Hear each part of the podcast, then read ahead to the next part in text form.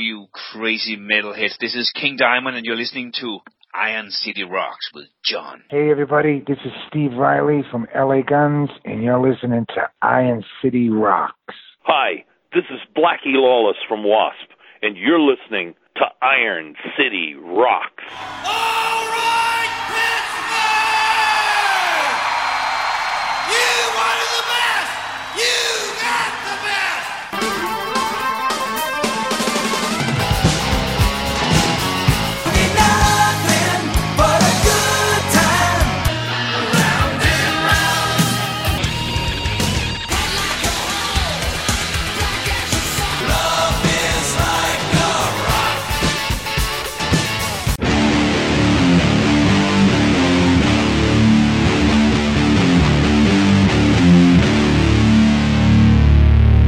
welcome to episode 493 of the Iron City Rocks podcast. I'm your host John, coming to you from the Iron City of Pittsburgh, Pennsylvania, bringing the best rock, hard rock, heavy metal, and blues talk on the net. Episode 492. Very, very pleased to welcome for the first time on the show from Wasp. We have Blackie Lawless joining us. He's here to talk about the 40 years live world tour that is just getting started. Um, they're doing dates in the fall in the United States, including a date here in Western Pennsylvania on the 13th in Greensburg. That show is sold out. So if you want tickets to that show, you're going to need to go to a StubHub or wherever it is you go to buy uh, secondary market tickets to try to find a seat at this point. But the tour, as he talks about, will be going on well beyond 2022 and into 2023 and beyond. So, without further ado, we're going to talk to Mr. Blackie Lawless.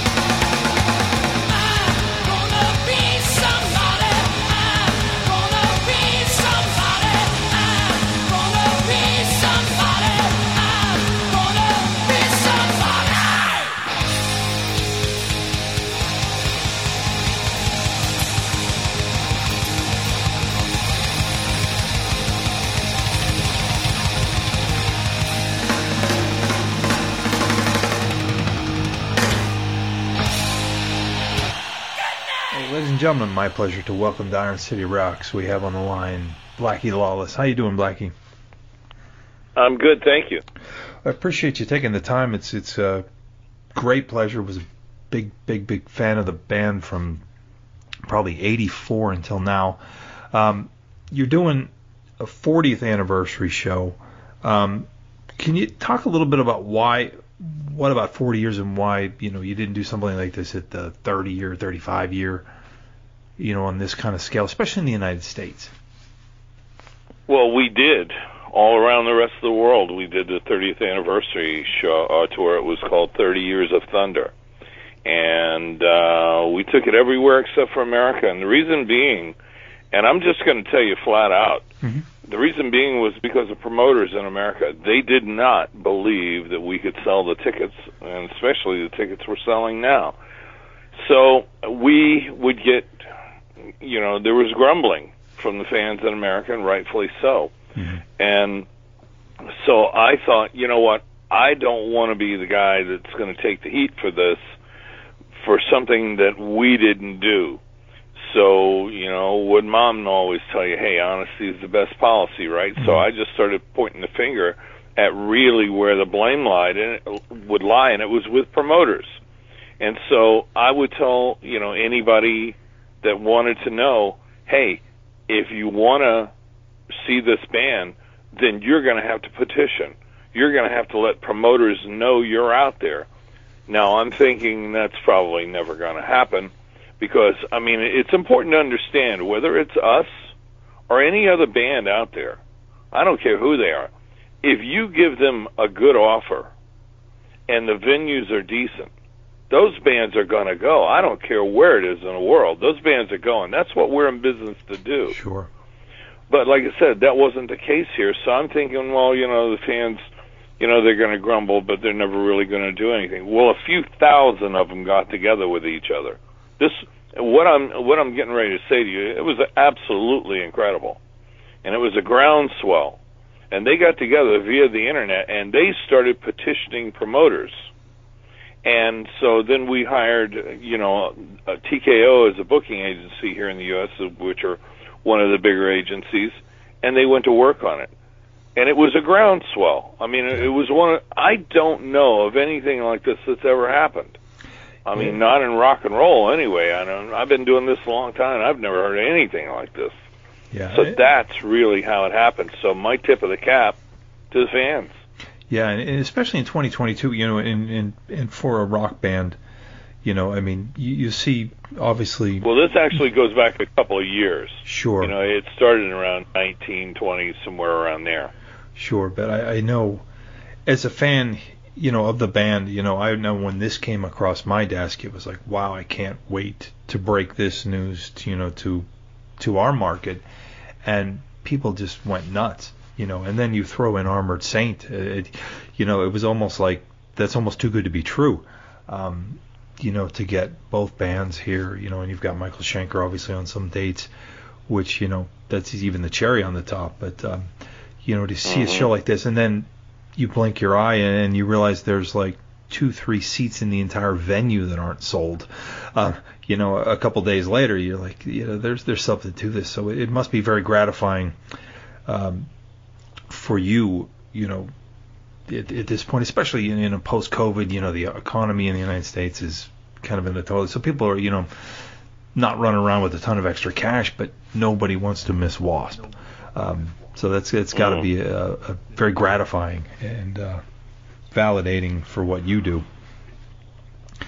The, uh, Well, I mean, if you if you think about it, you know, from the perspective of what I was saying about the fans using social network to get to network each other, it's incredible. I mean, I don't know any other way to to describe it, and I don't want to like you know overemphasize it, but I don't think I can. You know, I mean, it's it's pretty amazing. Hey, in a word, it's humbling. yeah, I mean, any artist that could have something like this happen to them, especially when you felt all along that you had the ability to do something. It would almost be like being, you know, accused of something you didn't do, Mhm. and you're about to go to jail, you know, and some, you know, Perry Mason swoops in at the last minute and you know saves your hide over it. it, it I would say it's not much different. Yeah, and and when I think of you know when I think of the band's history, uh, you know, and you know especially the '80s, the whole you know censorship issue, it always seemed like there were these kind of obstacles that the band kind of not only overcame but blew through, and, and that's that's a, a testament to the band, the quality of the product. That you know you don't you don't have a lot of casual Wasp fans, I would say. You know, and, and You know, the- there is a dedication to what these these folks do. They are Yeah. passionate. Um, it is it is remarkable. It, like I said, it uh, you know it makes me it turns me into the RCA dog. You know, that whole where you turn your head kind of crooked. yeah. You know, and go wow. You know, it is very very cool. Do you think, in some respects, and, and I, I, it's interesting to look at, it, you know, especially the bands that that uh, had, you know, the the huge breakout songs, like in, you know, especially the late '80s that were like mega FM hits. The bands that didn't have necessarily the one song sometimes fare better down the road. Do you think maybe that actually helped you guys in in some way that you didn't have, you know, the top eight at eight kind of you know, single like you know some of the hair you know quote hair bands had. It depends on how what barometer you want to use to measure it by because you know I was watching this thing uh, I think it was on Showtime a few weeks back about the Rolling or it was called My Life as a Rolling Stone Mhm. where they featured each week was a thing about a different member and the one that they did for Jagger Jagger was saying that he goes every band that's ever stood the test of time has that one song the one that everything else is built on. And for us, it's I Want to Be Somebody.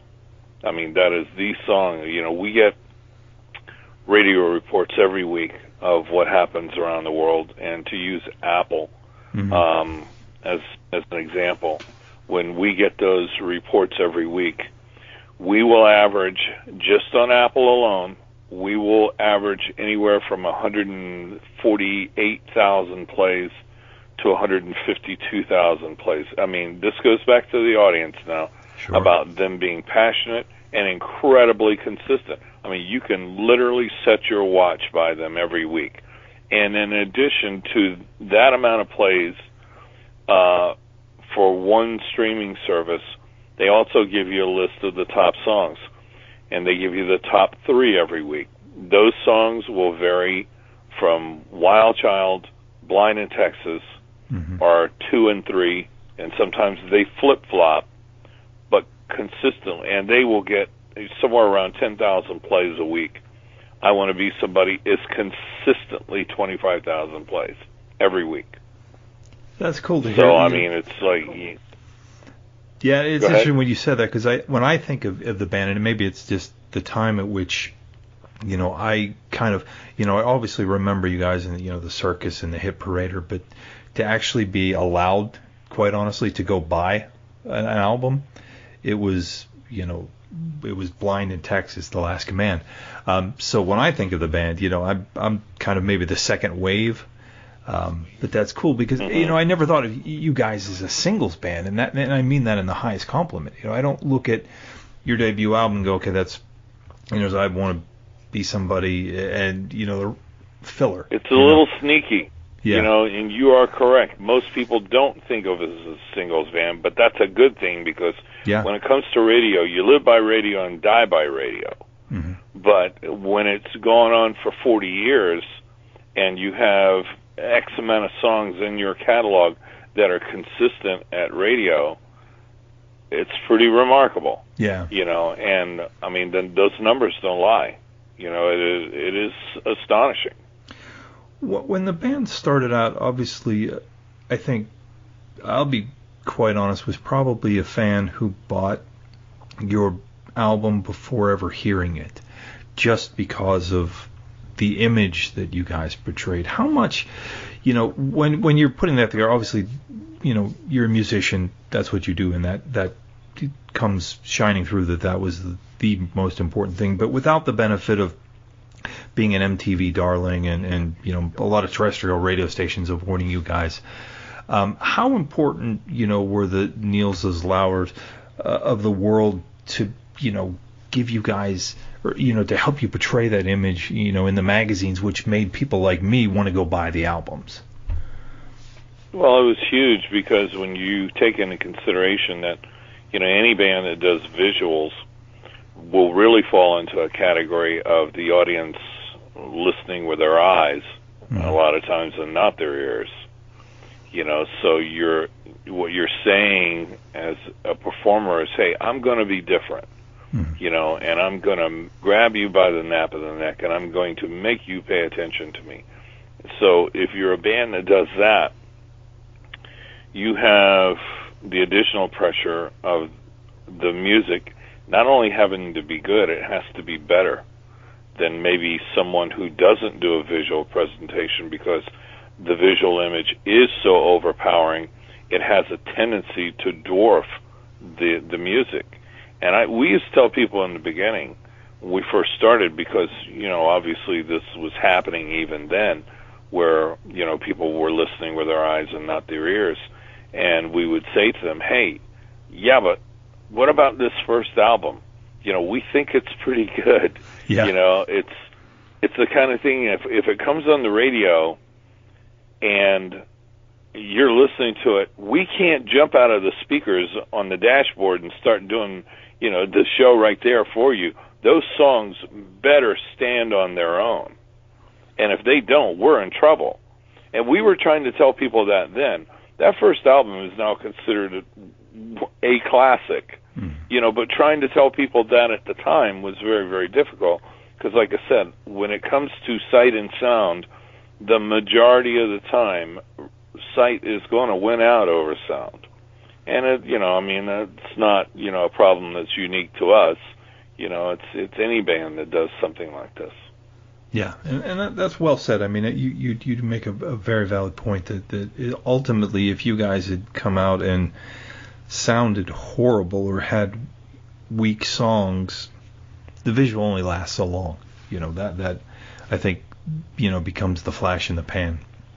But you know the great thing was is those albums, you know, in the car stereo, just killed, you know, and and they buried a lot of the, you know, you listen to, you know, albums of that same, you know, 1983, 1984, your debut torches a lot of them, you know, so that. Um, well, you know, we've been in rehearsal for a month now, and there's uh, this production is pretty elaborate. I mean, this is. Mm-hmm well, I would say without question, it is the biggest show we've ever done, and that is not sales hype.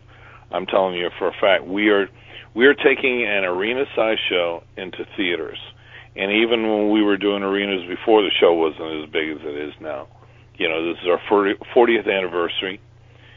We're only going to get to do this once, and so we want to make it as big and as bombastic as it can possibly be you know so like i said the, the visuals of this well ju- you know just as a teaser it it's going to look like an old 1930s circus carnival slash road warrior slash voodoo ceremony you know it, it's all of it rolled together when you walk into the room not only are you going to see this but you're going to smell it too i mean we've got a way now where we we can pipe in the smell of cotton candy and popcorn into the room. Excellent. And so we want to transform you and transport you into this environment and and do this presentation honestly and I can say without reservation what people are getting ready on to see on this tour no rock band has ever done before. Now I know that's a huge claim, but it's a fact is it just to give people an idea how much time production wise like from you know from the when you first started this idea of this tour to conception goes into that like as far as planning and you know the logistics and the you know of getting all that production together. 2 years. Okay so you've got I mean it has been enormous. Uh, we equate what this show is going to be to a, bro- a Broadway play. Because, like I said, the well to give you an idea alone of what creating a circus midway goes into. These circus banners vary in size anywhere from four feet to nine feet high. And there are 16 of them around the stage. And when you walk in, you're, you're going to see these old canvas circus banners. They've all been hand painted. And like I said, the, the set overall is 16 feet high. And it's all over the stage. And like I said, when people walk into the room and this thing unveils itself, they're going to look at it and go, "Holy cow! Look at the size of this thing." You know, so the planning that went into that, plus there's video that's going on, and to get the video on the stage with all those circus banners, we had to figure out a way to re- get some of those banners removed, which is no small task to do it in the middle while a performance is going on without having to stop the show, going out there and reconstruct the set. So figuring out what we were going to play, what the videos were going to to be doing, what the the whole presentation was going to be, and then again attempting this kind of smell-o-vision thing that I'm talking about. Mm-hmm. This has been an enormous undertaking, and like I said, I'm I'll be frank, I'm doing this as much for me as I am for anybody because we're going to take this whole thing around the world, and it's the only time that I'm going to do a 40th anniversary. And I think for any any musician to be able to celebrate something like that, it's a milestone. And um, I'm having a lot of fun. I, I'm having more fun doing this than anything I've had in a long, long time because it's it's infectious. All the people that have gotten involved in it, when they got the concept of what it was going to be, they all went into it 100% head first. It has been, I've had a tremendous amount of help, and as a matter of fact, when we get to the very end of the show, we're going to roll credits so you can see the people that were involved in it, just like a movie. Again, this is something I've never seen a band do. No, no, that and that's that's actually really, you know, I think nice to hear. The, you you know the You're tip of the see hat. You know, pictures, you know, you, you usually right? artists you're will say, gonna, you know, in hey, addition sh- to those guys, yeah, that's in in addition to those guys, you're going to see all faces or pictures of all the guys that have been in this band at any point. And there's you know there's been about a dozen people, a little more than a dozen that have played in this band. Um, you know, as a again as a, a thank you or a tip of the hat to them. You know, this has been a few bands make it four years, much less forty. Yeah. So I think it's it's appropriate to say thank you to everyone that's been a part of this for this long. You know, being that you've been at this so long, this this might be a silly question, but when you when you put this much time, effort, blood, sweat, tears, and frankly money, a little butterfly when you when you roll this out and, and you know take the stage, you know, to to see it in in a live audience's reaction. Yes and no, uh, but maybe for different reasons than you might think. Because the butterflies, in the sense, yes, but it's only because of the outlay that goes into it. I mean, Sure. this has been, uh, I mean, we're talking hundreds and hundreds and hundreds of thousands of dollars Sure. to get this thing ready to go. And so, am I? Would I be?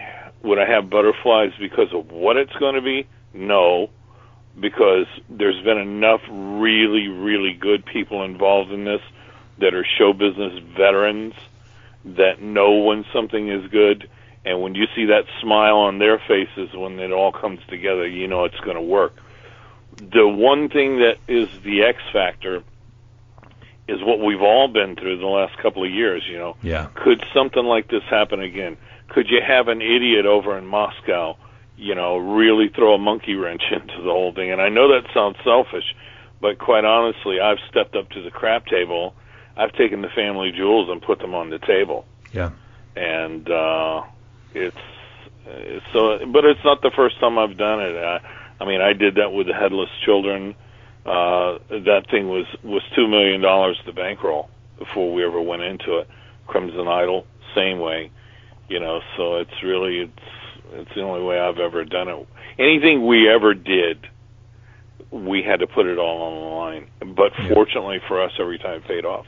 Yeah, yeah. This this one, like you said, though, what we've all been through in the last couple of years, kind of adds a dimension that unfortunately is out of people's oh control. yeah, it makes you Yeah. appreciate. Yeah, It makes us ap- appreciate our mundane run of the mill lives yeah, yeah. that we complain about, you know, until something happens. Exactly. Well, Blackie, I want to thank you so much. You'll be in Greensburg on November 13th. If you were listening to this, there may be a chair or two left in the venue at most, so you probably waited too long. But I'm not sure about that. I honestly, I think they're gone. But yeah, um, you know, we're doing a VIP thing for the first time, Mhm. and there's a couple of those that are left. But uh, fortunately, like I said, this fan base has been remarkable. yeah, they're you know, ready I mean, for it. Not only did they they say what they wanted, but they stepped up and they proved it.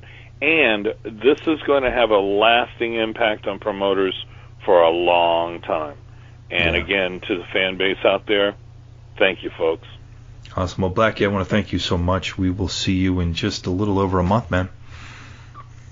All right, take care, John. I sure appreciate you taking the time.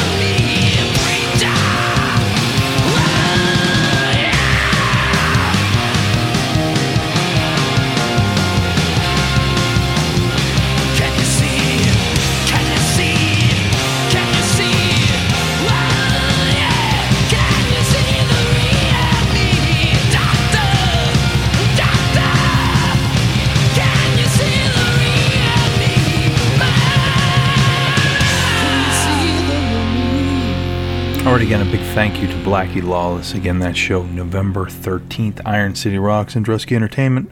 Welcome, Wasp, with Armored Saint to the Palace Theater. You can check out our website for a link to the show for information. Unfortunately, as I mentioned at the top of the program, there are no tickets available for that. There are a few VIP uh, uh, programs available, but unfortunately, you need to have a show ticket for that. So, um, if you snoozed, you lost. We had warned when this went on sale, this was not going to be one that was going to be easy to get. So hopefully you got your tickets and you're going to be fired up. That's going to be a great night of rock and roll.